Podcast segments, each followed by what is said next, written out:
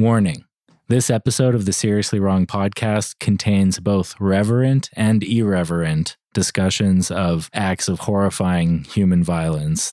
Dark, dark, awful stuff. So if either of those things you don't like, reverent or irreverent discussions about those, then you might want to turn down, turn down the episode. Leave it playing, but just turn it down. If those things don't make you uncomfortable, lock and load, baby. It's, it's time to sit back. Get your gun. I got my history book in one hand. I got my gun in the other hand. Yeehaw.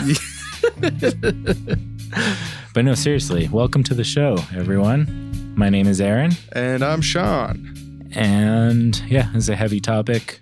So Aaron, in your view, how edgy would you say these sketches are this episode?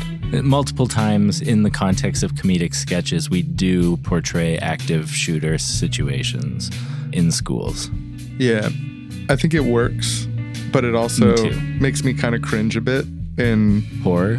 Yeah, but I also feel like it's an essential part of the process of talking about things fully and coming to terms with them, is being able to not just be reverential. And yeah, just before we go to the theme song, I want to quickly lay down a flag, plant a flag, and say that we are against school shootings. Yeah, yeah, like a lot. I think the whole episode will bear that out in everything we say, but it's mm. worth explicitly stating right at the start, we think they're bad. Mm-hmm. Satire needs clarity of purpose, and yeah, that's where we're at. Um, the other flag I want to put down really quick is a thank you flag to all of our generous donators on PayPal and Patreon who make the show possible, and thank you to future donators. Uh, no thank you to violent school shooters. That's wrong. So sit back, relax. Get your milk drink. Get what, what milk drink are you referring to? I don't know, like a comforting milk drink, just something warm and comforting. Get your comforting milk drink, folks, because this is Seriously Wrong. Welcome to the show. I am wrong. You are wrong. We are wrong. I am wrong. He is wrong.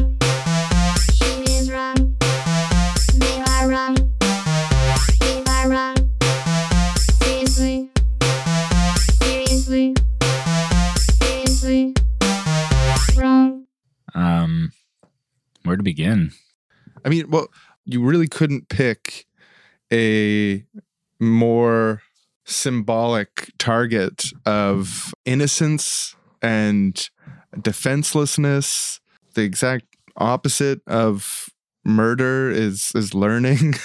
Like it's, it's like there's something really, really potent and symbolic and, and horrifying about people's choice to point guns at school children, particularly like young school children. It's also somewhere that like this social institution, like your kids spend so much time at school, like other than at home, that's where they spend the most time. It's just striking at something very basic in society, like the safety of children, the safety of the next generation. Mm-hmm. Very visceral. And to acknowledge it as real, I think, is traumatic. And I imagine it's also like extremely traumatic to experience either in person or just being near it, you know, like happening in your neighborhood and stuff like that. Yeah. But even like today reading, I was making a short list of like recent significant ones over the last five, six years. And I just found it like too, he- like I was writing them down and then I was just finding it like too heavy to like let them all pass through my pen and like listing this date, this many victims, this was the weapon, like this is the motivation. And it just like. Yeah. Like there's something potent about writing them down one after the other. It's forcing you to consider each one not individually, sort of as they happen. And it's like seeing them all piled up. Yeah, it's, it's sort of like with the thing around Black Lives Matter of like say their name. And there's like the potency of actually saying right, the names yeah. of the people who are the victims of police brutality out loud. Like because you read it over and over again, like people's names, but then actually saying them out loud, it just puts this humanity in it. That's yeah, because you get so desensitized, especially with it happening like twice or three times a year every year. I mean, if you want to feel the severity of school shooting, I recommend it. Just find a list of school shootings and just write them down one by one. You don't even write down the victims' names. I imagine that'd be even worse. Yeah, I just even like imagining that is heavy. Did you ever have, when you were going to school, anything like maybe not at your school, but at schools nearby? Or did you ever feel this thing of unsafety in the schools touch your community? Not really. When I was a kid, I was aware of school shootings, but uh, the same way I was aware of the Holocaust, you know, like it was just this yeah, sort of yeah, yeah. abstract outside. I'd mostly run into it in the context of like edgy jokes, not any serious deliberation. And we never did any like active shooter drills or anything at my school when I was young. Me neither. That would have been freaky as fuck, I think. I don't really remember when Columbine happened because it, it like it was such a big thing, but I would have been twelve at the time. So I would have been in sixth grade. But the, like the one I really remember was a few years later. I was still in junior high. So it was probably like even the next year, the year after, there was a stabbing at a school in a town near to the city that I grew up in. And I remember that like really affecting people around us, like people just feeling like, because uh, it was an even smaller town. Like the city I grew up in is Medicine Hat. It's relatively small, like sixty thousand people. And this was an even smaller town with just like one high school and just like this real sense of like, oh shit, this can happen anywhere. You know, potentially we're not safe. No, yeah. And it's such a political, there's a lot of tragedies that are by default sort of depoliticized. And I feel like it's the opposite with school shootings, where it's been happening so regularly and so frequently that whenever one happens, everyone, they're like, okay, whoa, red team shirt goes on and it's time to uh, get in the comment section and, and talk about this school shooting yeah. from these different... Uh, gun control is usually the...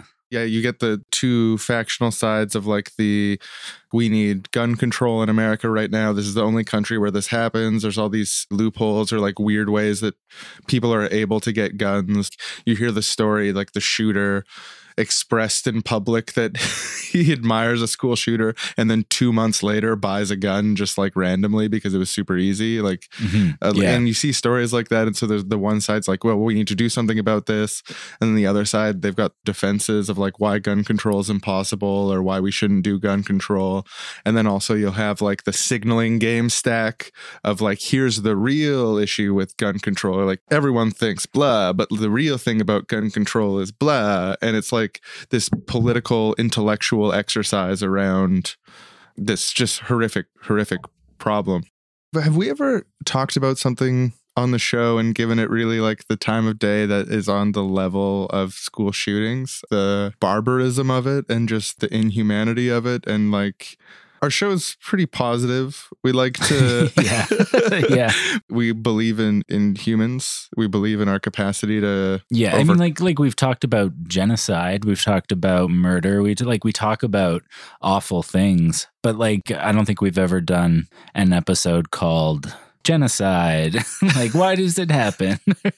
But like, but even like by numbers, obviously genocide's much worse. But this is just... It, the inhumanity of it's really, really intense. It's like, it's yeah. like an exercise in the strength of your convictions to be, you know, like a humanist utopian and then look at school shootings in depth and like contemplate them. It's, it's like a, it's well, yeah, I think it's like, but it, like, if you do want to be a humanist in a utopia, it's something you have to contend with that this shit happens. And something, something I want to say, uh, I mean, about this recent school shooting is that these kids speaking about their experience and having some political advocacy in it, and the girl with the shaved head, and like watching that speech made me cry. Like, especially there's like this one part where she's saying like how much money, if the president wants to come up to me and tell me to my face that it was a terrible tragedy and how it should never have happened, I'm gonna happily ask him how much money he received from the National Rifle Association. It doesn't matter because I already know.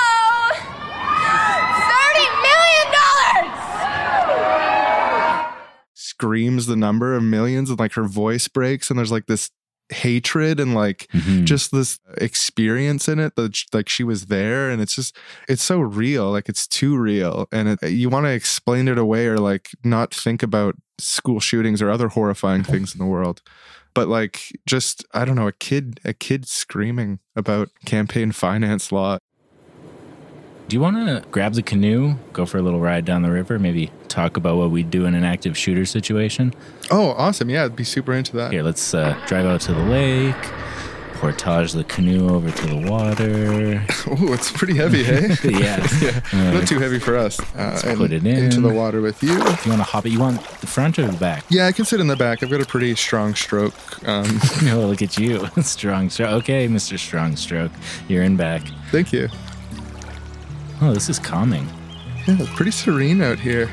So how would you single-handedly stop a, a school shooter? Well, I, I got a lot of different tactics floating through my head, mm-hmm. but one that I think is a little bit different than what other people might try is that I would shut off all the lights in the school so that he's disoriented, confused, mm-hmm. and then from the speaker system, you know, if I could get my voice coming from different speakers in different directions, kind of confuse him looking in different Whoa, places. Like Saw. Yeah. And use some effects on my voice, like echoes, or I could be like, ooh, I'm your dead mom that you're depressed about, and that's why you're trying to kill people. Just confuse him, get him disoriented. Mm-hmm. And if that doesn't work, I, you know, go to the karate. Self-defensive karate as a last resort. Totally agree. Oh, look at the way the algae reflects on the top of the water there. It's a, it's a beautiful bluey green color. I love that. Oh, that's that is neat. I don't think I've ever seen something like that. Oh, oh, we're turning port a little bit. oh, sorry, I was yeah. looking at the algae. I need to keep a little more in control back here. Yeah. How about you? What, what do you think you would do? I think that I would probably, uh, I would probably try to sneak up on him at first, you know, unarmed, kind of like Batman. Figure out what his weak point is. Rush him, jump him, disarm him, tie him up like a hog, and wait for the police to arrive. Love that. Tie up the hog, give it to the pigs. That's a complete theory of change right there. And if, if they want to give me credit, put me on the news or anything, I'd say, like, no, I, anonymous man stops school shooter. It's not about that. Oh, that's so humble of you. I like to live a modest life, as you know. Yeah. I like to do good, but I like to be out of the public eye with it. Oh, look, turtles. You know, I'm, I'm just wondering, are turtles fish or are they animals? You know, they live in the water. I don't know. No, turtles are definitely fish. Right. Yeah. No, that makes sense. Yeah. You know, when we solve this problem, people are going to say, solution was born on that river. Amen to that. Two men in a boat. Two men in a boat. Let's just be quiet for a few minutes and watch the sunset. This is just too pretty. Love the way the gold reflects off the water. That is too pretty. Just like a world without gun violence that we started here today. Canoeing towards it. Really launched the canoe of society in the right direction today. Really portaged over tough times, portaged over strife and anger, and then we put the canoe down in the rivers of peace, harmony, and smooth sailing. We're also great at analogies. Yeah, if only good analogies could stop active shooters, then we wouldn't have to study up on martial arts. But considering we live in this universe, we do study up martial arts. Yeah, we do both. Because you got to live in reality.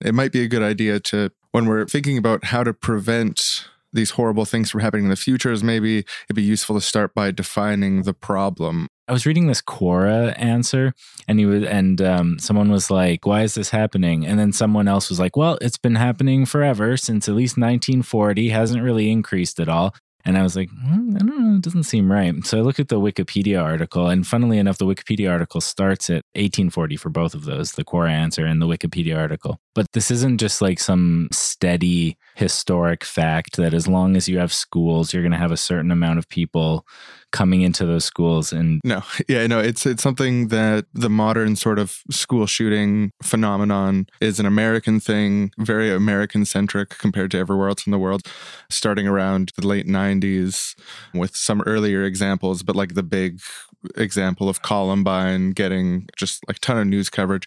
And you can see it in like the, the writings, and these school shooters, they write like manifestos and blog posts and stuff like that. And in their own words, they say, I'm inspired by these other people. Or like, here's an exact quote from one of the shooters. I don't need to say his name. I've noticed that so many people like him, school shooters, are all alone and unknown, yet when they spill a little blood, the whole world knows who they are.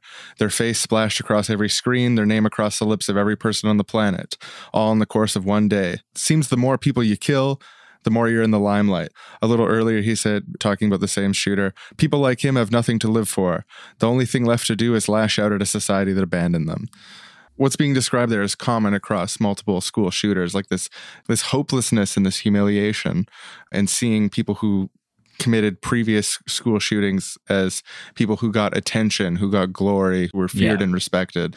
Yeah, there's definitely an aspect of wanting recognition. A lot of violent crime happens because of feelings of disrespect. Like, even just think about like mafia, the way people in the mafia talk, and like saying something disrespectful about someone in certain like violence cultures becomes like, well, obviously then you have the right to go kill them, or like it's a like to defend yourself, to defend your honor, you should go kill them. Mm-hmm. So th- there's there's something very deep about like feeling humiliated and feeling disrespected, and a connection between that and violence. And not that everyone who experiences extreme humiliation, bullying, that kind of stuff becomes violent, because the vast majority don't. But I think like if you have these examples to emulate, like you're saying, the way Columbine became this touchstone that everybody knew about and saw the videos endlessly being reported on, it's a way for powerless people to feel like they can get some kind of power in some way, like they feel backed into a corner and like make the decision to do this fucking disgusting, pitiful violence. And it's really a tragedy that there isn't the level of support that people need in society. And it, it's not to say that if you don't get the support that you need, you have a right to go do a school shooting yeah, or yeah, something no, like totally. that. Or, yeah. or like that if you feel degraded and humiliated by society, if you feel like you're you're never going to be able to amount to anything, you're hopeless, you just have no options, and that you just want to lash out. Like yeah. that doesn't entitle you to do anything horrible, especially not to defenseless people who have nothing to do with your situation. There's two things I think to say about that. Like, one is like you always have other options, and it's always a choice to do that thing. Yeah. Uh, like, I think people, they want to exonerate themselves a little bit. And so they say, oh, I had no other choice, this is the only way people would hear. But like, it is kind of a social failing. It is a kind of societal failing that everyone doesn't always know that, that there's other options, or like mm. it's not so obvious that it, they can't ignore it and pretend that they have no other option. And th- this is why I think it's important to drill down on how this isn't, this isn't just like people are always going to do this and there's nothing we can ever do about it. Like you, it's a disempowering narrative, and it's not true.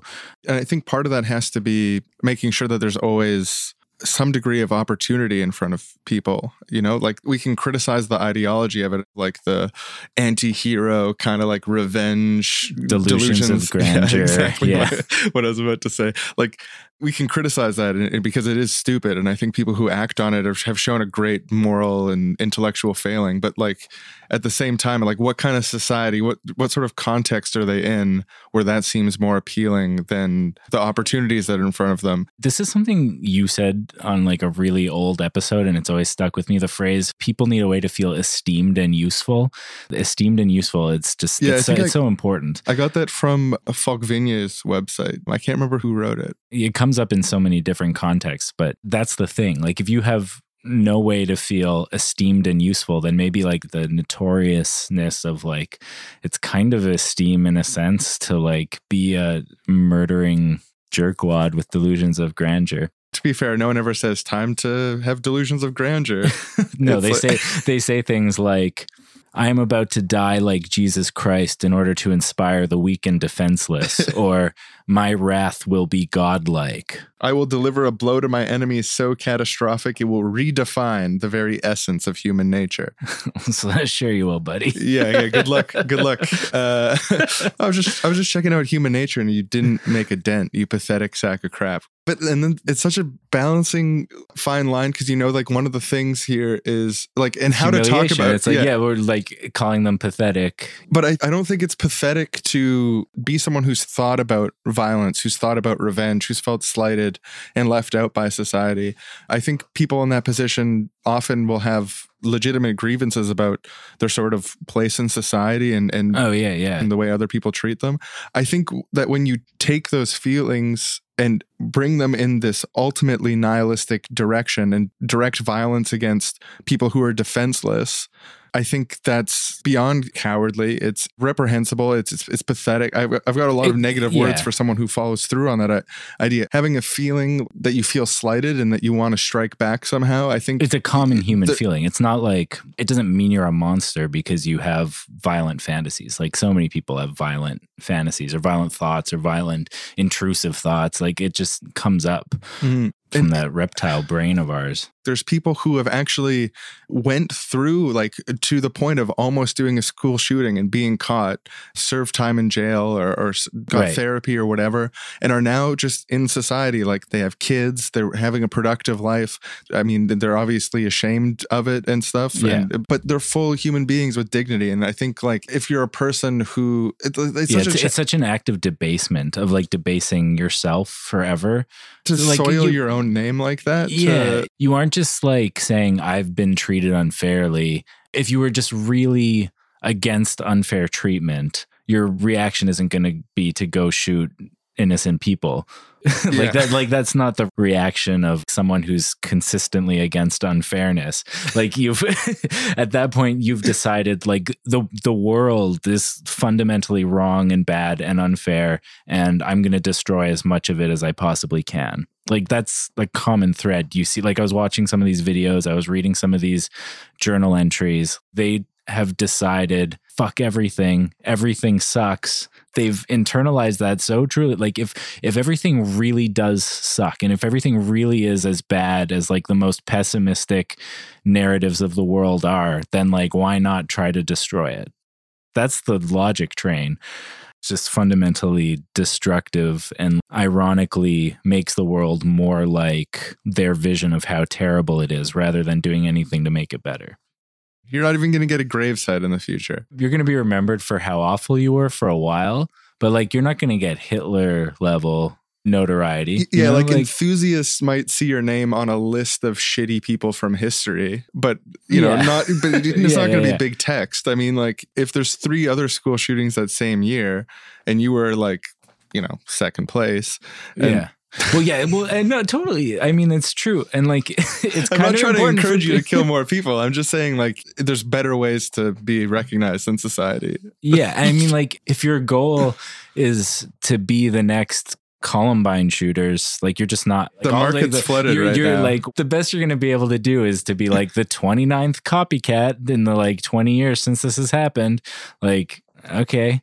Yeah. It really got your name up in lights there. Hey. It's, you know, I'd like to think today that we inspired someone to not take a school shooting, but instead get involved in a long-term political plan to commit, like, a political genocide. Right. Yeah. To really be remembered. Hopefully. Um, well, at least that takes some skill. Yeah, like, let's funnel all these people into that and just hope that by the time they try to make it happen, like, I, I feel like far fewer of them would be successful, obviously. Oh, yeah, no. So, like, it is actually, I think it's yeah, not even should... a terrible thing to funnel them that direction. And if you're mad at society, you want to be remembered, fucking wrestle a bear. Wrestle a fucking cougar or something. Put a, like, even if you don't succeed, you die a hero. Uh, it's, yeah, or, like, you die like a very interesting person and someone who didn't hurt anyone. And you can release the manifesto too. Can you imagine the manifesto of, like, everyone who wronged him and stuff, and then he just oh, like such a wrestled the bear than, like, to death? I'm going to take your words a lot more seriously if you wrestled a bear rather than shot up a school, mm. because at least you had the, like, peace of mind to say, okay, what's a way I can do this without hurting anybody else? It's almost like people who set themselves on fire in the street. So, like, I don't know. Yeah, that's another option. Like, there's the Hitler option. There's the finding a path out and enduring and uh, uh, building a life for yourself after high school. There's that option. And there's also the wrestle an alligator option. Jump into the bullpen. You know, I like this wrestling animals to death thing. Utopian really, solutions. I like strongly, these- that's our utopian solution to the, the school shooting epidemic. Today's episode of the Seriously Wrong Podcast is brought to you by a brand new P A system meant to stop school shooters in their tracks. It's a simple add-on to your P A system that's going to share political opinions and, frankly, barbed witticisms. And, well, let's just show you for yourself. We've got two settings. We've got the carrot. You haven't shot anybody yet. you don't have to do this. You have so much potential and so much of a life ahead of you. If you just put that gun down right now, we can get you the help you need, and you can save yourself and save everyone else in the school right now. I believe in you, and I think I think you want that. I know that you're hurting, and it's not fair. You're right. Just put the gun down. We don't need to hurt anyone else. We can put the gun down. We can get our life back. Let's do it. Just put the gun down. And we also have the other setting, which we like to call the stick. Oh, what, you think you're going to be big man on campus with the gun? Shoot everyone? Nobody's going to remember you as doing something great in history. People will do their best to forget about you because this disgusting, cowardly act you've chosen to commit will be best forgotten by everyone, as you will if you decide to go forward with it. You don't deserve a gravesite. Police are on the way right now. Turn the gun on yourself. Police are on the way right now. They're coming right now. Turn the gun on yourself. Our revolutionary system has already prevented nineteen school shootings. And with your help, getting this installed at your school for the low, low price of three hundred dollars, we can stop school shootings all across America. Be part of the solution. Don't waste time on ineffective gun control, supports for children who are going through tough times, making sure there isn't a lot of inequality in society, making sure that people aren't alienated for long periods of time, slowly losing touch with their humanity and gaining delusions of grandeur about being some sort of heroic anti-hero who kills some of the most. Don't waste your time with that. Just pay us money. Pay us money. You can trust us. Thank you. Obviously, first and foremost, I would like nothing more than for everyone to get the help and support they need as early as possible. Th- these resources need to be around. Part of the real utopian solution is there needs to be more social workers that have smaller caseloads where people who need extra help get that specialized help, yeah. and also have a companionship. And having a, a social worker that you have an ongoing relationship with could be a, a lifesaver. Just to make sure that everyone in the world has a friend. Everyone in the world has someone to talk to who knows them, mm-hmm. that yeah, you have yeah, a positive no, totally. rapport with. It costs a little bit of money, but it's it's going to pay off. And I can imagine someone saying like, oh, you're paying them money. Like they're not going to be a real friend. It's not going to be authentic or something like that. And I just totally disagree. Like I used to be a security guard for a long time in a very vulnerable neighborhood. I was paid to be there. I would never be there by my own volition. I wouldn't right. volunteer to do that. I wouldn't volunteer to sit there. And it was sometimes totally. dangerous.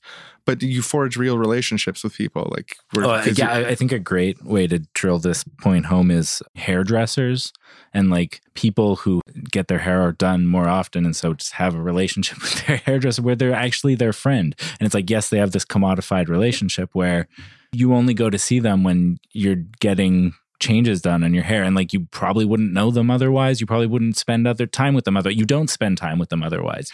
But during that time, like you chat and gossip, and like it's it doesn't prevent real human relationship from happening. Yeah, I think that's a great point because like we had a little bit of that. Like we had a guidance counselor at my school, mm-hmm. but I didn't get talked to. Like nobody knew what was going on with me. Like when I was a kid, nobody was asking or interested because I wasn't exhibiting problematic behaviors. Yeah, no, that's interesting to think about how much more was going on inside my head than I shared with the adults and caregivers. It, yeah. Nothing bad, but it was a secret. Uh, there was a lot of room for my internal thoughts to be horrible. Yeah, well, yeah, just like no one, never like known. My point is like nobody, nobody was checking in with how I was doing. I mean, like, and you can say that's the parents' job, and like how much parents do that or don't do that is obviously variable. And so mm-hmm. just having someone checking in with all the kids is, is probably a good idea. The Sandy Hook shooter, he got in a fight with his one friend shortly before he did the attack. They fought over a movie. He'd already been planning and thinking about it for a long time at that point, but it's just kind of an interesting tidbit. It's just the thought of that isolation. And we know that that isolation has a huge effect on the way that people see themselves and see the world, like mm-hmm. uh, an absence of human touch, an absence of meaningful social relationships. It's it's interesting to me, the um, Columbine kids, people are pretty much agreed that one of them was basically a psychopath and the other one was this like depressed, angry kid. Yes, bullied a lot. They were both bullied a lot. But like if the kid who doesn't have antisocial personality disorder had a friend, other than the kid who did have antisocial personality disorder had someone checking in with him and someone to bounce ideas off of other than someone who has no empathy for other human beings, probably just would not have done that. If Almost definitely. I mean, most people don't do that. But the people who do this kind of shit are on a continuum with us, on a continuum with people we know. There's things within these people that are also within us. And I mean, it wasn't a huge problem my whole childhood the way it is for some people, but I was bullied when I was young. I know lots of people who were bullied. I know people who were bullied a lot too, like good friends of mine who spent like years, you know, like switching schools, being bullied and shit, you know, like right. Not light stuff when it comes to like the humiliation and stuff. And they came out of the other end of it. Like, obviously there's some traumatic shit that comes with that, but it never brought them to the point of attacking or hurting people who don't deserve it, who have nothing to do with it. They didn't perpetuate it further. They had the strength to be bigger than their circumstances. And I don't see that same strength in the people who do horrific shit, especially horrific shit in something as, I think, sacred as a school, uh, to to a group that's as sacred as children. Also, the the other thing or one thing about this that, I don't know, I don't want to spend too much time on, but we should acknowledge is like the weird conspiracy theories that pop up around school shootings. Yeah, actually, and I, I really remember in the trajectory of my interest in politics, I always had an interest in conspiracy theories as like a thought experiment. Yeah. Kind of never thought of it as serious or like, but sometimes it'd be like show a different angle or a different way of thinking about something. But the time that like I really started feeling alienated from conspiracy theory and thinking that it was a very damaging, mm-hmm. It started making me uncomfortable, whereas like Sandy Hook never happened. It was a false flag. Those kids didn't really die. Their parents are actors, and like people like harassing the parents of children who were killed because they have been convinced through fucking false and misleading news yeah. stories. It's funny that you say that because, yeah, I feel like that actually mirrors my experience exactly. I'd never thought about it before, but Sandy Hook was the first one that I feel I really felt just like turned off by and like, no, it's like, I, d- I don't think so. And I think that was the first one that it would became a really popular thing to say it was uh, like a government created event. And, and now it's like every single time that narrative gets floated and like people find pictures of women who look kind of similar and be like, look, it's the same person. It's the crisis actor. And then people are like, no, one is actually this person. One is actually this other person. Here's pictures of them. They're not the same person. They just, one picture looks similar. Uh, and these are really sad people, and that's fucked up. Yeah, and I mean, I've heard voicemail messages left on like the parents of children who were killed in these events where people are threatening them and stuff, and it's like really fucked up. And I got a thought to share with the people who uh, profit off this type of stuff and perpetuate fake ideas in the head of people who are intellectually vulnerable that you can take advantage of, because you want to create a crop of people who are susceptible to fall for pyramid schemes that you can send out on your mailing list to them. Your business model is taking vulnerable people, making them stupider and more gullible so you can sell them into fucking pyramid schemes, supplements that don't work, fucking whatever. Like, you're scum. You're fucking scum. That's what I have to say about people who perpetuate this kind of fucking nonsense to people who don't have the critical thinking capacity to notice that they're being taken advantage of. I yeah, think it is. It's pretty fucking gross. It's it is. Like, and it's a profit oh thing. God. Like, it's a yeah, profit right, thing. Right, like, right. Alex Jones makes millions of dollars every year. And even if he does believe what he says to a certain degree, it's still really, really scummy stuff. Like, the whole enterprise is really scummy. And I'm I'm embarrassed that I ever thought that it was harmless. We're at war. We're at war with the National Rifle Association. We're at war with corrupt politicians who don't put our children's lives first. We're at war with the assumption that school violence is somehow inevitable. And we're at war with the trans-dimensional demons that control every aspect of our political and world affairs. My name is Felix Bowens, and I am your spooky conductor. Welcome to the Narrative Wars, because there's a war on for your story. All right, now, folks, here at the top of the hour, got lots of brand news for you. But before we get into that, a quick word from our friends over at Tactical Bath Bombs. Uh, now, when you're exposing the secrets of the Illuminati, the world power structure, uh, police, military, and everyone who wants to stop you from having your freedom, it, it can get you real angry, get you real worked up. Now, anger can be an incitement to action, but it can also be something that works against us, and that's why I use tactical bath bombs. Now, these are calming bath bombs. When you think about those sick monsters and they turning their blind eye to our children being killed in schools, you're getting so mad it's time to put it on a bath. Take a little relaxing time, little Felix time. Come back down to earth. Now it's a common bath. It's tactical. And if you order it today, it's twenty percent off. And we will throw in a dual-purpose, military-grade rubber ducky. All-purpose use. And now this is the same rubber ducky that we send to our boys over in Afghanistan, in Iraq, and in command posts around the world, making sure that social justice and world peace is ensured. Okay, now, folks, now I got a lot to tell you about a school shooting thing. It's getting out of control. Now, we've been covering this for weeks, but we've just reached a new level, received some new documents. We're actually finding out they're covering up school shootings. There's more school shootings happening than they're reporting on, and they're too cowardly to take the guns away, although they should take the guns away. They got to be patriots. People want the guns taken away. Too cowardly to do it. Too in bed with the National Rifle Association. Now, inequality is the driver of this. I'll tell you this right now. People need opportunities to thrive. People need opportunities to thrive in this country. We need more teachers at a higher salary, better benefits for them in smaller class sizes. We need more support workers to make sure that children have the support they need. They don't have to resort to violence. We need school meals. Now, I'm not saying that being hungry is the cause of all this nonsense, but I'm saying it certainly doesn't help. It certainly doesn't help.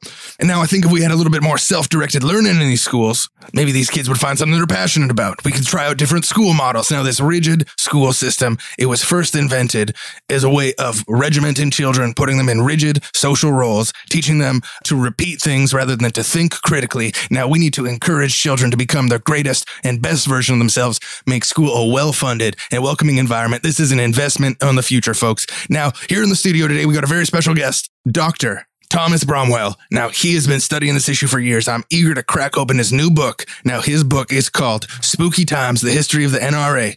Thank you so much for being on the show. Oh, thank you for having me. And just before we start, can I say I bought a lavender tactical bath bomb, and whew, this has helped me through a lot. It's uh, common. My, including my divorce. No, I find that extremely common myself. Just love the lavender. Anyway, so yeah, I did some digging. A lot of deep sources, deep state, mm-hmm. deep, uh, deep information, just deep, deep stuff. And what I've uncovered is, yes, the N R A is behind all the school shootings. Absolutely. Up and down. Now, this is out in the public. Now, what is the ultimate motive of the N R A? What do they get out of this? First, I just want to say to all your listeners so that they really understand this point that people don't kill people, okay? People possessed by spooky ghosts and ghouls kill people. It's a very important distinction because people Absolutely. Don't want to see anyone else die. It's always a case of possession. Absolutely. Now, this is out in the documents. You look at this, it's public record. Been saying it for years. Sorry, go on. But what a lot of the public doesn't know is that the reason the N R A supports school shootings is because they are in bed with the spooky ghosts and ghouls who, of course, love shootings. What happens when someone dies? Makes a new ghost. You heard it here first, folks. Now, that is Spooky Ghosts and Ghouls. At the bottom of this, In Bed with the N R A, got a very special guest today. He's written a new book. Incredible. Now, the ghosts want the guns to be everywhere. Because yeah. if you get these guns everywhere, the ghost can get inside a body, get the gun, do a shooting, make more ghosts. Yeah. Two and plus two equals four. Makes more ghosts, and it benefits the intergalactic demons who run the N R A because they have all their money in gun stocks. And after a school shooting, gun sales go up because people get paranoid about us taking away the guns, which I agree with you, we should do. So they make more money and the ghosts get more ghosts. It's win-win for those two monsters, but it's lose-lose for everyone else. This is a deal with the devil. Now, this is ghosts and the N R A, you hear it here first, working in tandem to kill school children. Now, after the break, we're going to have more to say with Thomas Bromwell. But next, a word from our sponsors. Today's episode of Felix Bones Narrative Wars is brought to you by Sean and Aaron of Seriously Wrong Podcast and their generous patrons. Thank you so much for giving to the show, boys. True patriots, and God bless. There's a couple places where the political response to this tends to go, and one of them is violence in media, violence in video games mm-hmm. and violence in movies. It is true that there is a very high amount of violence in media that's consumed from a pretty young age. Yeah. I mean, in my life and uh, the lives of people around me. Most video games are based around violence, at least to some extent. If it's not the main thing, it's one of the main things. Like, there's exceptions, obviously, like Sim Tower, which is a game I used to play, one of the lesser-known Sims.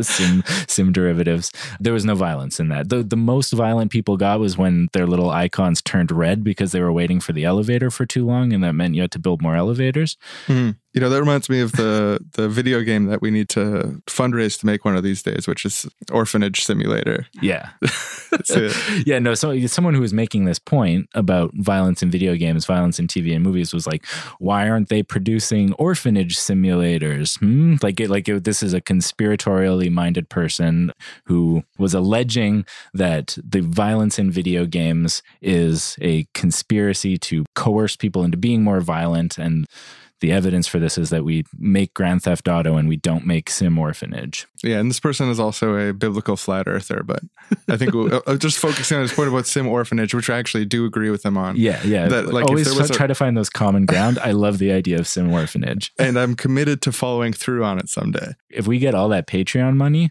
we've pledged to do some public opinion polling. We're definitely going to, like, I can't say definitely we'll make Sim Orphanage, but that's something we're going to look into, like how much it would cost. Because I we just pledged to these, produce raising, a committee to look into yeah. the possibility of creating Sim, Sim Orphanage.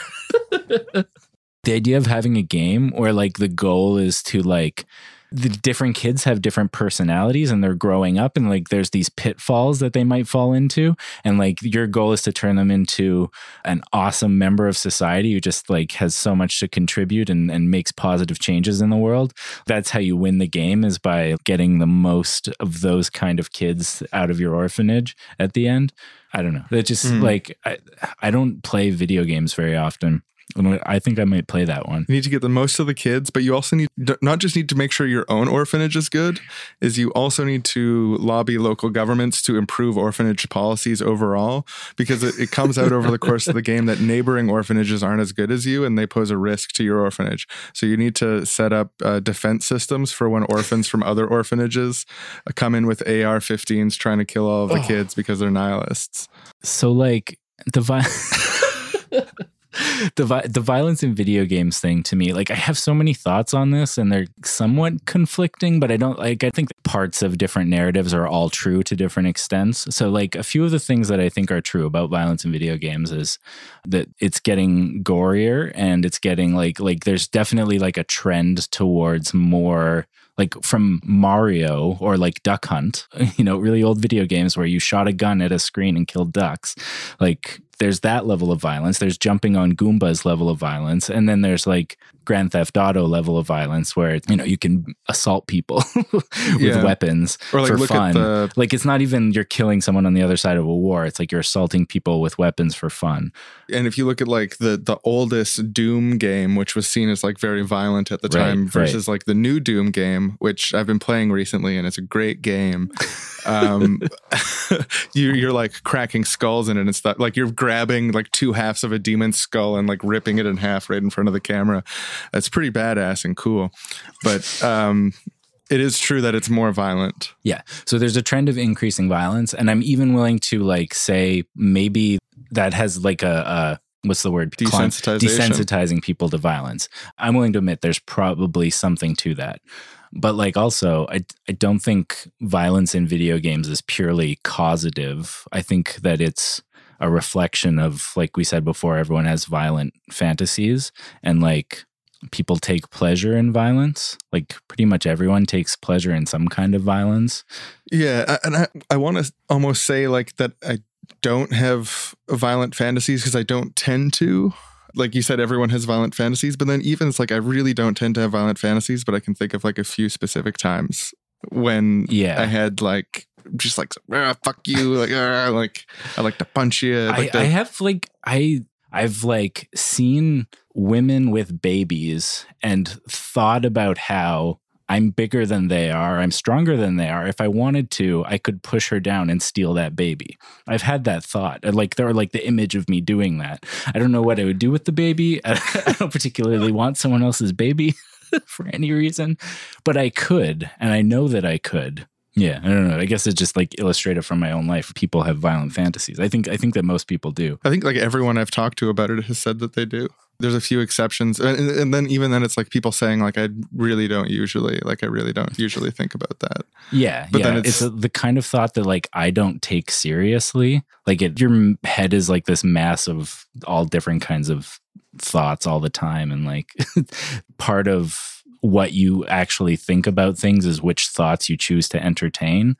There's also just like, I was watching ContraPoints' video on violence, and a phrase she used that really summed it up for me that I loved was uh, a sort of amoral kinetic rapture in like the aesthetic beauty of violence, of like punching, slashing, tearing, shooting. When we were talking about this before the show, you mentioned that there, there's a kind of fighting that's almost like dancing. And like there's a similar kind of pleasure to watching like a well choreographed fight scene. It's like watching a dance, um, or like martial arts are like that also. But also just like the raw visceral of like blowing things up, like explosions. There's a kind of pleasure to that, mm. setting things on fire. Did you ever set things on fire as a kid? Yeah, a bit. Yeah, I did. I used to just burn books. Like my parents had so many fucking books. We would grab like a romance novel or some shit my mom had just to like watch the fire, just like see something be destroyed. Uh, yeah. I, the thing I remember doing is like taking crappy action figures, ones that weren't gifts or anything, that were like McDonald's right. toys or yeah, whatever, yeah, yeah. or just like really old ones that won't be noticed that they're gone, taking them to, I had this like really big backyard in the place I used to live when I was like ten, eleven-ish, mm-hmm. and like wrapped the plastic toy in toilet paper, which was super flammable and would keep burning enough to like melt the plastic right, and burn right, it. Right, and yeah. then when it was done burning, it would have this like mixed texture from the, yeah, it just really damaged the toys badly. And clearly I took some pleasure in it because I did it a lot. Or like, have you ever fired, have you ever fired a gun? Yes, I have. Yeah. It's fun, right? Yeah, like... it is. It is. It is. It is. And um, what kind of gun did you fire? I'm not sure. It was some sort of handgun. It was some sort of handgun. And right. I was also, I was like drunk at the time. Oh, what, were you at a shooting range? Or just no, someone no, I wasn't. Had, yeah. The only like, time I fired back, a handgun. Backcountry. oh, God. Backcountry gunfire. I, I want to do that. It sounds fun. Like the only time I've ever shot a gun was at a shooting range. So it was a very controlled environment. They give you instructions beforehand, which is probably for the best. Like, you yeah, know, I mean, just I, giving everyone safety yeah, instructions. I would definitely recommend that version. Yeah. yeah, yeah. And I'm also hesitant to admit that I did that a bit because I think it is, you know, do as I say, not as I do. It's, it's See, but my immediate reaction was like, oh shit, that was cool. I want to do that. Yeah. My grandpa had a pellet gun in his garage, and I spent a lot of time at my grandpa's house. Like we used to go there after school, my cousin and I, because they were home and our parents weren't home. So when we were in elementary school, we went to our grandparents' house, and he would use it to shoot magpies. Uh, he wasn't very good at it. I only remember him actually getting a magpie once or twice, but that was always his thing that he said he was doing, was shooting magpies because they made noise and that justified shooting them. Uh, but like also we, we shot it at things like cans and stuff. Around. It was like an air pump thing. It's fun. Amoral kinetic rapture. It is fun. And I don't think that like taking pleasure in it is wrong. And I think that most people who do, in fact, can only take pleasure in it when nobody is getting hurt. Mm-hmm. Like, yeah, like the gun thing wouldn't be fun for me if I had hurt someone. Like if I had been at the shooting range and accidentally shot my friend who I had went there with, it would have made it no longer fun for me anymore. The gun wasn't fun for me because I killed someone. It was fun for me to just like have this power and shoot this little thing at this thing and see how close to the target I can get. It's a game. It's fun. Or like enjoying violence in movies. You enjoy violence in movies when you feel like people deserve it, or when it's so like cartoonishly, but like even that, like you, you have to feel like they're the bad guys generally to enjoy it. Seeing the good guys get hurt hurts, but mm. like, yeah, um, or innocent people. Yeah. Innocent people. There's not a lot of like cool action movies where the hero goes and kills a bunch of kids at a school, because it's not, it's not right. It's that's yeah, not no, a fantasy. Exactly. Yeah. I just wanted to describe like this experience experience I've had. I don't know if it's just one movie. I'm sure it's happened more than once. I feel like I've had this experience more than once in a movie where someone's getting in a fight and like they land a punch and you were just like, oh, fuck yeah, that person deserved to get punched. And you enjoy it. You just like there's satisfying fucking smack of the fist against the face and you're like, yeah, fuck you. And then they punch them again and you're like, okay, yeah, punch them again. And then they punch them again and then they punch them again. And then like maybe the music disappears and it's just like the sound of like fist smacking against face and bone crunching. And then you see the blood start to come and you're like, okay, maybe stop punching now. And then they keep punching and like, you're just like, oh God, like now all of a sudden this isn't fun anymore. Like this, is, it doesn't feel deserved anymore. It feels like you've took this to a dark place. It's an interesting like continuum from like, yeah, fucking punch him to like stomach churning. Oh my God. Blood and face being pummeled into nothingness. That's like the the movement from violence is dance and like violence is fantasy down to like violence is reality. And like there's a very good reason that from an evolutionary perspective, like humans would abhor a bunch of like very brutal violence and not take a lot of joy in seeing it in person. And like it's not something that you'd want to encourage in a society yeah, you, of like mutual aid and stuff. It's, yeah, you'd want to encourage like the capability for violence, protective violence, but also like a strong aversion to violence. Because if everyone just loved violence and that was the way of the world, then like we would all just kill each other. like, and, yeah, and so this this like fantasy of violence of like the P G thirteen good guy shooting at bad guys who fall to the ground without blood. You never see their head explode. You never see their brain and eye on the ground. You never get little chunks of their body on you. You know, like this P G thirteen. Or like even if you do, then it's done in this like cartoon. Like I'm thinking of Kill Bill and stuff where it's like you do see that kind of stuff. You see the explosions of blood. You see eyes. You see shit like that. But it's just, it's different than seeing it in real life and knowing that a person is actually dead without a soundtrack. And it's not pretty because you're not a choreographed fucking dancer. You're just like a thirteen-year-old kid who walked into the cafeteria and everyone's fucking terrified and they're actually dying and they're screaming. And what you're hearing is like terrified silence. And it just, it's, it's not the same thing as an action movie scene. Um, actually, one movie I want to recommend, it's called The Dirties. It was, it's like this low budget film made by these two kids who look like they're in high school, probably just out of high school, shot at a real high school. All the extras are high school kids. The plot of the movie is this is a found footage film. They were making a movie about them killing the bullies at the school. And then at the end, it becomes like a real school shooting thing, cut between the their camera footage and like school camera footage. It's very influenced by Colin Blind, but like the ending is so stark and like in contrast to all the fun they thought they were having at the beginning. It's just like horrifying and silent. And it's, there's good things and bad things about the movie, but like the the ending is is powerful. I think that, like you, I want to concede that there's a desensitization and that in, yeah. in concert with other things, it could be an effect. And I think there's there's evidence to this effect with school shooters, that they were very, both very isolated and also very deep in like violent media and violent ideation. Yeah. Natural Born Killers was the f- one of the favorite movies of... Uh, The Columbine kids were like, that movie had just come out. They watched it a whole bunch of times, memorized it, fucking loved it. I think like showing violence without consequences, like it's good to try and include consequences whenever you can, uh, or like make it feel real, make it feel stark, make it feel awful. Mm-hmm. Not to tell you how to do your art, but. Uh, hello. Hi. Hi and welcome. Welcome. You're here for the history position, right? Yes. Yeah. Oh, yeah, absolutely. So, so, so that's Mister Canwell.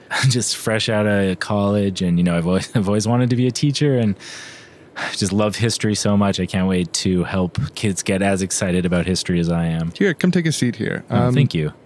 So what interests you in history? Like what pulled you to history of all subjects? It's a passion for you? History to me is like the greatest story ever told. And mm. one of the reasons that it's the greatest is because it's true. And, you know, it really helped me grow as a person. And I want to help these children grow. That's amazing. I'm glad to hear that.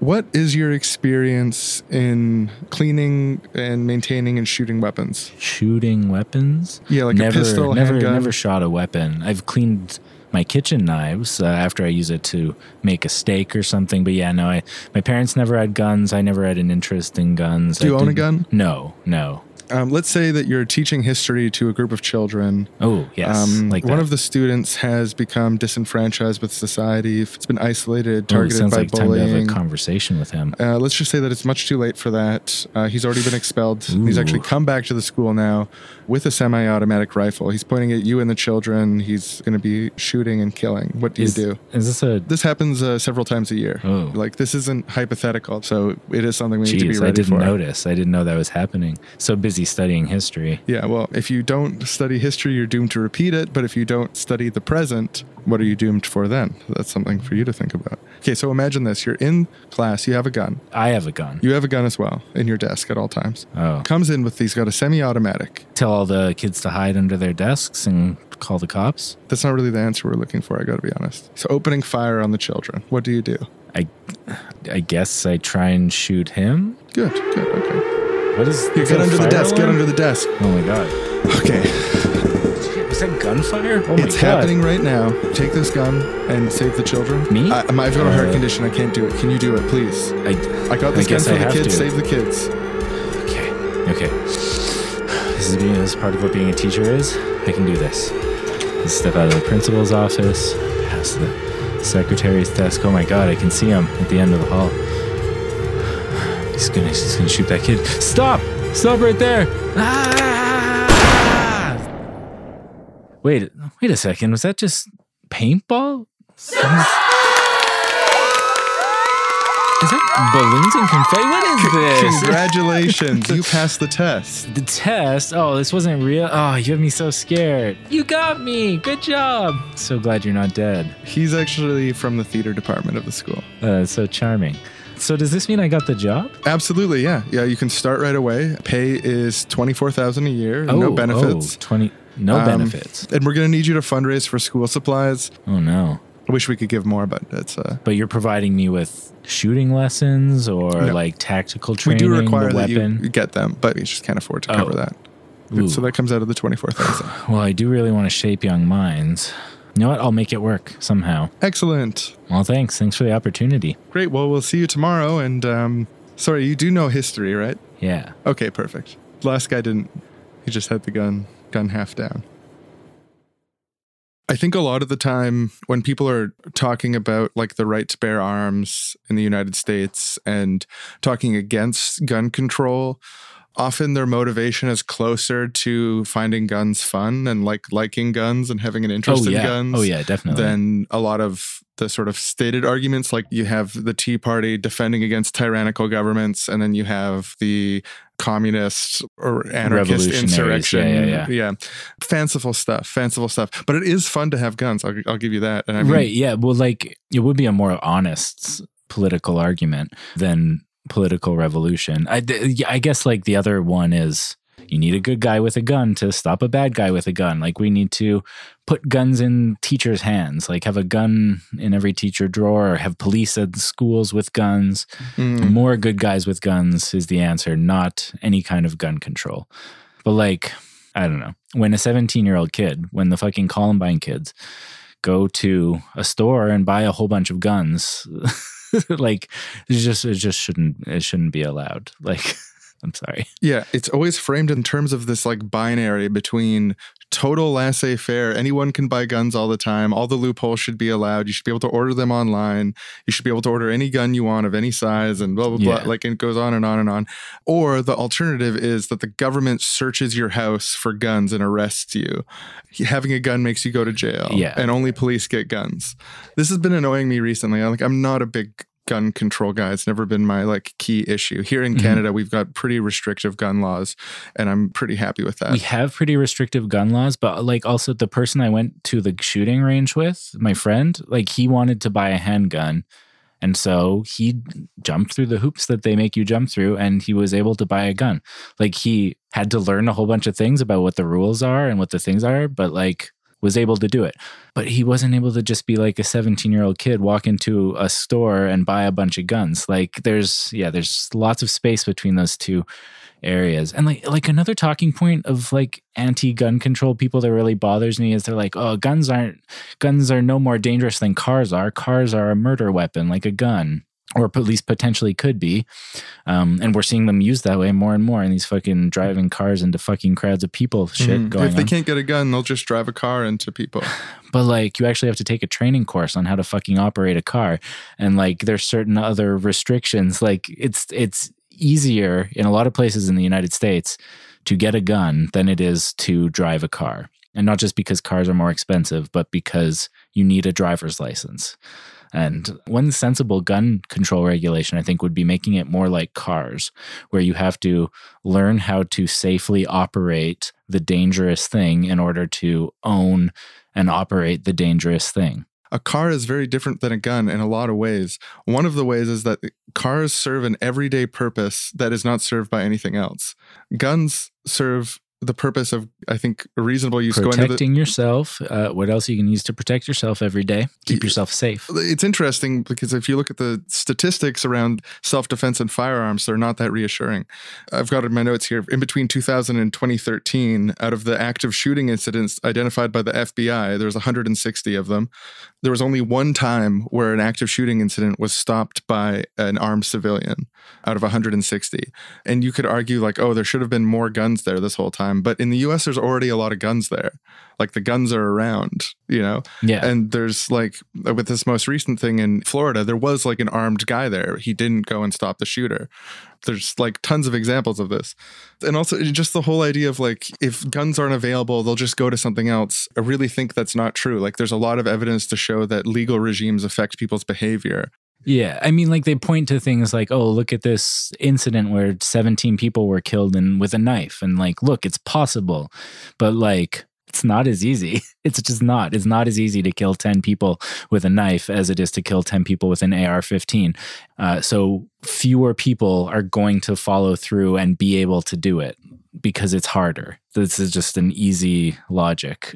If you make something way more difficult, it's gonna people are going to do it less often and be less successful in their attempts at doing it. There was a study commissioned by the National Gun Victims Action Council to put participants with various levels of training through realistic self-defense scenarios. So seventy-seven people isn't that much. Right? Sure. But as a preliminary starting point anyways, in the three self-defense scenarios, in one of the scenarios, there was no real threat. Like part of the scenario was the risk of a threat, but there wasn't a threat. Over one out of five participants shot someone who wasn't a threat in, mm-hmm. in that context. Um, in the other scenarios, almost everyone who engaged with the shooter in some way was sooner shot by the shooter than they shot them. And I guess like nine percent of the people involved shot bystanders instead of the actual person. Right. So, and this is like a scale of different skill levels, and it's a group of seventy-seven people, but it's not very encouraging. And I, I mean, if you look at the record of actual existing active shooter scenarios, the, the stats aren't very good as far as like the stopping other people. Although, I mean, I do get the fantasy of like, oh, like this person's with guns and they can stop it. And like, yeah, and it's there's just some choice and, anecdotes. Like whenever, whenever someone with a gun does stop a bad person with a gun, and it, like it happens every once in a while, if you follow conservative media at all, like every single one of those gets reported and like celebrated. But like you can't just you can't just look at single incidents. You got to look at larger scale effects. And like I would feel more confident in the ability of good guys with guns to do something about situations like this if, again, in order to operate a gun, you had to like demonstrate some basic capability. Like if someone told you that they owned a gun, and you lived in a society where in order to own a gun legally, you have to be trained on how to like operate a gun safely, effectively, and maybe even some like tactical training about situations like this. It would inspire a lot more confidence in gun owners to make situations better if it was much more restrictive who could become a gun owner by their actual ability to do something good in a situation like this.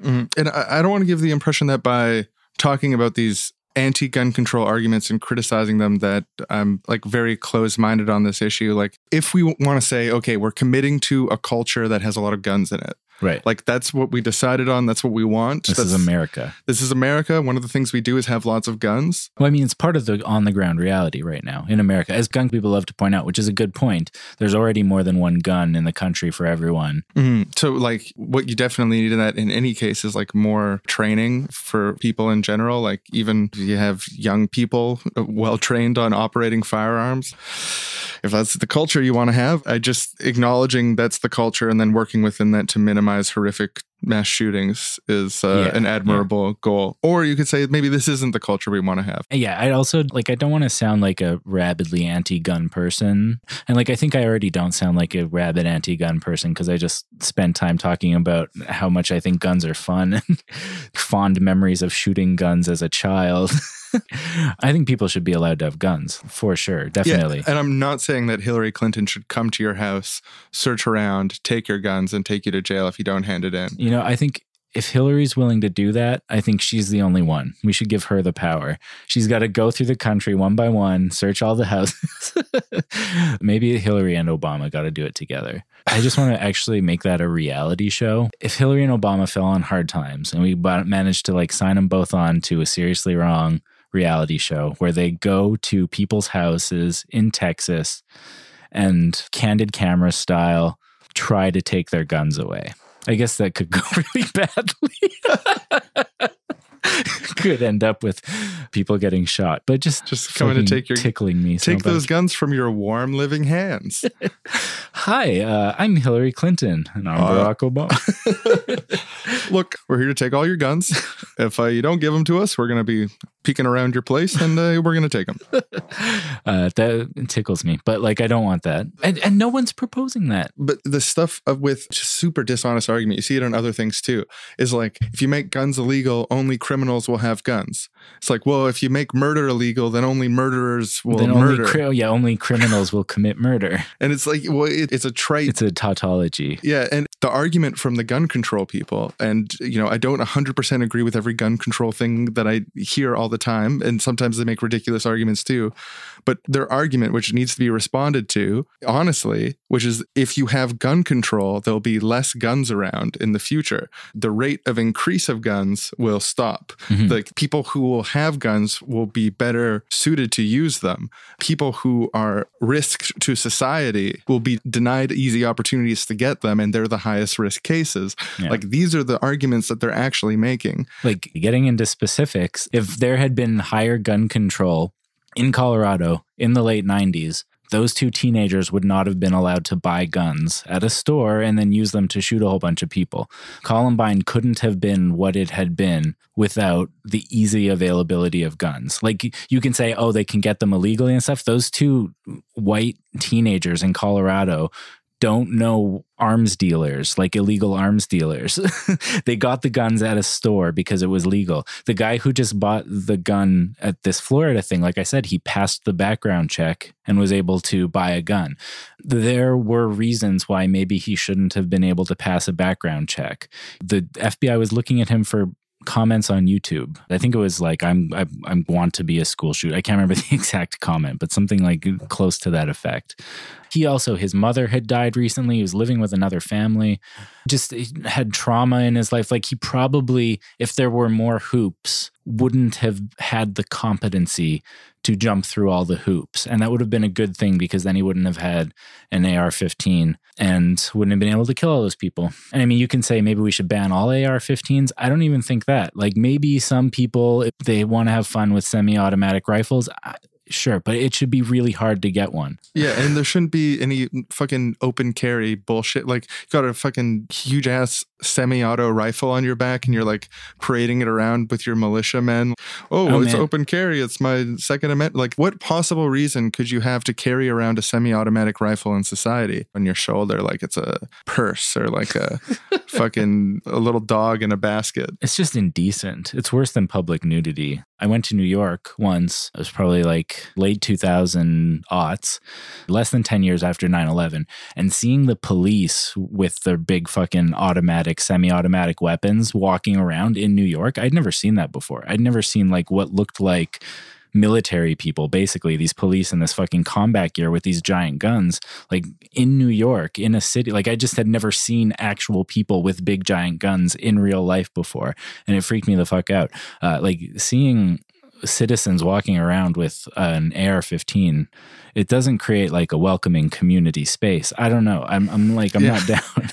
Well, and my leftist friends of more radical persuasions who want to argue against gun control, I partially understand some of the arguments that they're saying as far as like, well, you don't want the police to have guns and people to not have guns if there's ever like conflict or insurrection, revolution, et cetera. Yeah. You need to balance that between like, how much access do you want the K K K or like the Richard Spencers of the world, the Charlottesville rally attendees of the world.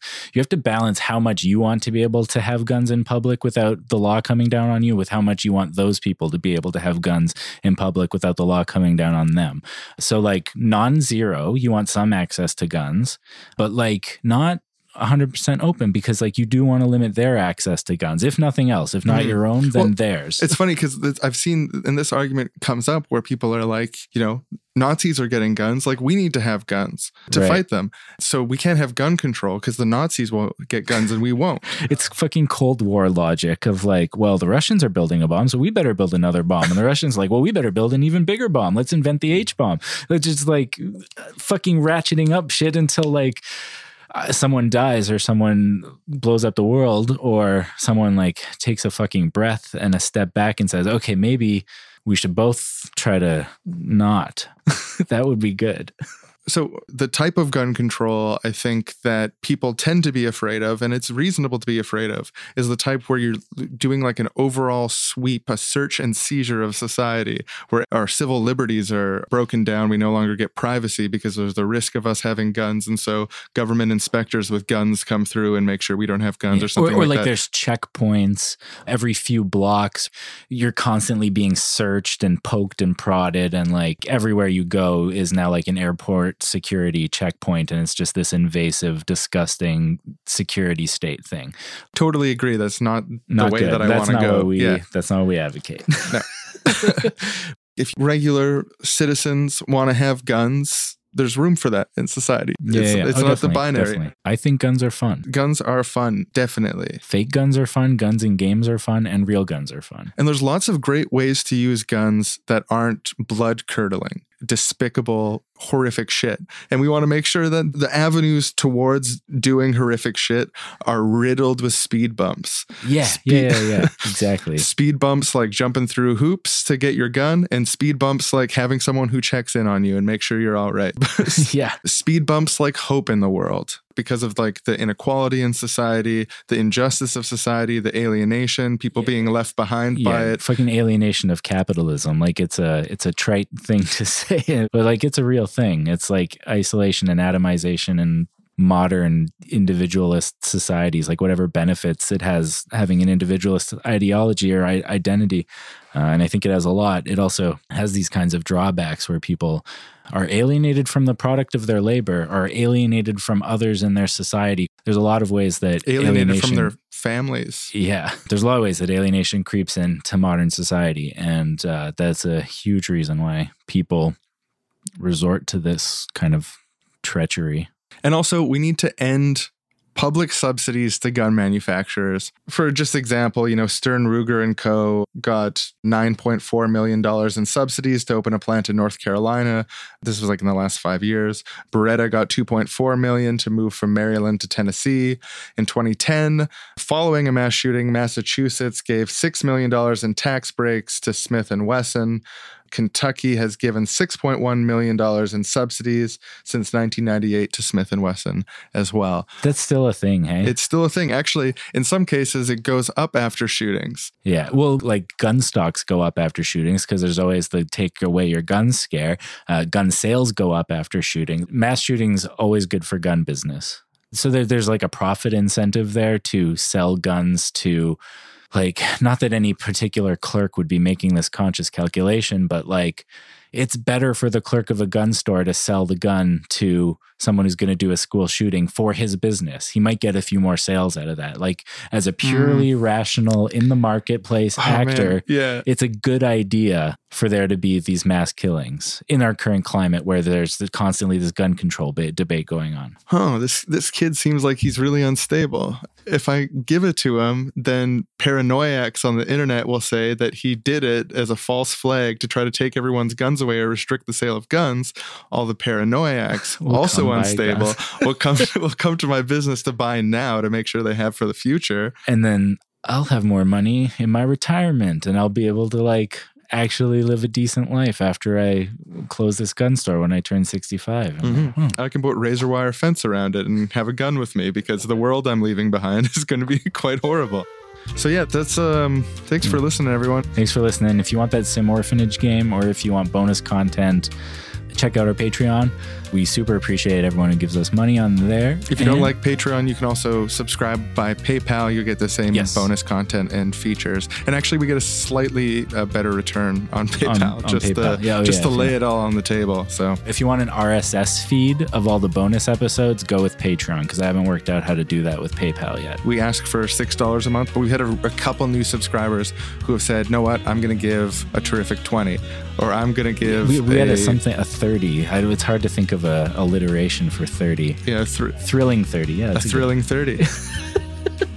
It was thrilling, actually. Well, yeah, when that, when yeah. we when we get patrons like that, you know, our heart skips a beat. It allows us to jump closer to our goals to build a more beautiful society all the faster. Yeah, and I mean, if you've been listening for a while and if you've noticed the production quality of the shows increasing, I can tell you that's a direct result of me now getting paid to edit the shows and feeling more justified in spending more time doing it. It wouldn't sound as good as it does if I wasn't getting paid to edit the show. And uh, we said this before, I, I want to recognize also that not everyone has the same amount of income. If for whatever reason you, you're not able to donate, we totally understand, but you still want to get access to bonus content, feel free to shoot us an email and join our volunteer team. We'll give you some stuff to do uh, that won't be too hard, and we'll give you episodes in exchange for it. Yeah. Thanks for listening, everybody. We love you.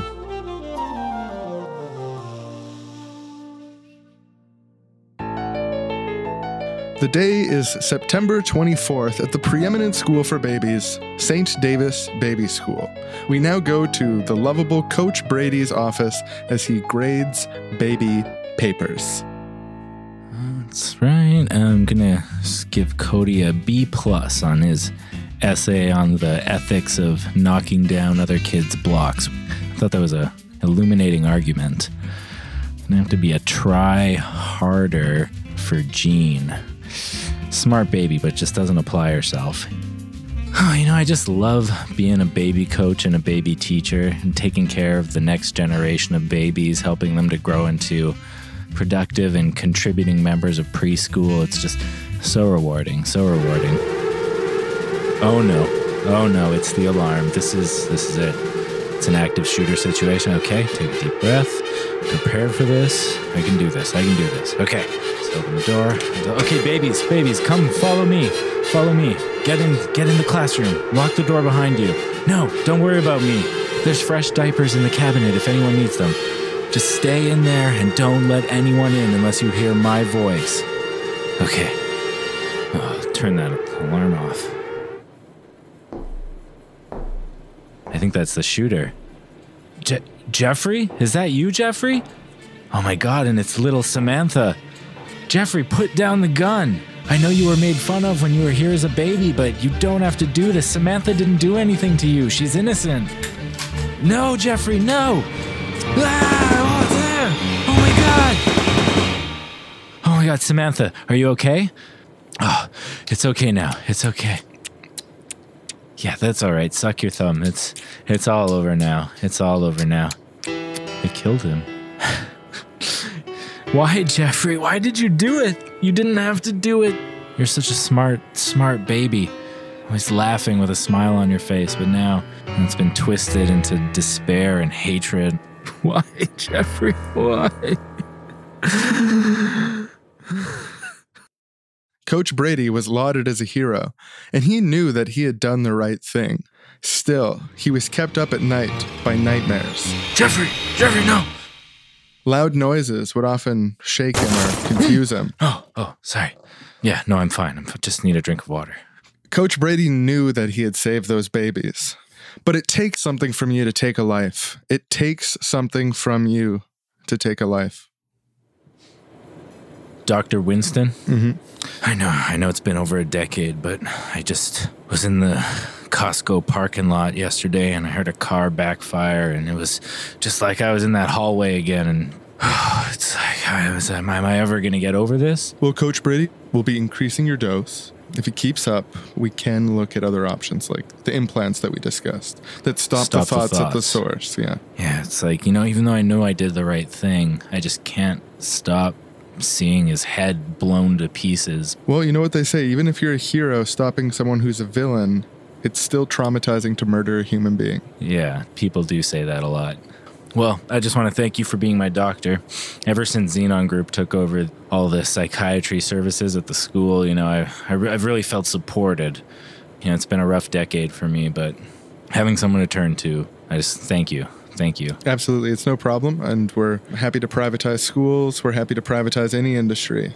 Uh, so since the traumatizing incident, have you felt any resentment over the wage freeze? To be honest, yeah, I have a little bit. Mm-hmm. Okay. Well, I'm going to be giving you a little something extra for that. Extra bonus? Like monetary no, bonus? No, uh, extra medicine. It's part of the treatment. Okay. Okay. If it's part of the treatment. It absolutely is. I just want to be well. We just want you to be well, too. And we want you to feel good about your wages. Yeah, feeling good better than feeling bad, gotta say. Coach Brady got the help he needed in time and was supported till he retired by Xenon Group, L L C. The end. And, and so just we'll just pop the tape out. Pop that out, and you can hand that here. I'll just put it back in its sleeve. Thank you. Yeah, yeah, no problem. So that is our pitch to privatize the schools. As you can see, active shooter situations, disabled, mm-hmm. the trauma that inevitably arises when even a hero shoots a villain, dealt with mm-hmm. with long-term therapy. Absolutely. It's, a, it's an airtight solution, solves all of the school shooting problems for the low, low price of selling everything to Xenon Group. If you've received this tape in the mail, it means that you're a high priority privatization for Xenon Group. And it's encouraged that you write us back right away at P O Box seven two one two one, two three four. If you send a check in your first letter, you get an extra fifteen percent off on your privatization deal. Just saying. It's a great deal. You're not going to get it anywhere else. So thanks for watching our tape. And uh, as we always say at Xenon Group, even, even if you're, you're a hero, hero killing a villain, it's still traumatizing to kill a human being. I am wrong. You are wrong. We are wrong.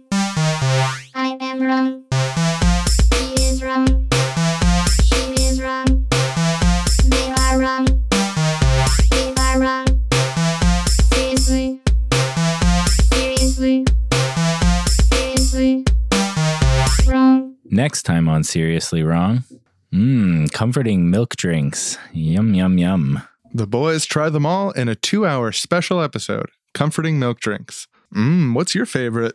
I love Chocolate Banana Frenzy, but something about Cinnamon Ocean Burst just really hits the spot. I think my favorite comforting milk drink is probably Triple Vanilla. Yeah, great choice. People crap on vanilla, like, oh, it's boring, but I think it's a great flavor. Mm, and sometimes yeah. double vanilla is just not enough. Mm, yeah, I hear that. I'm trying to get comfort here from this milk drink.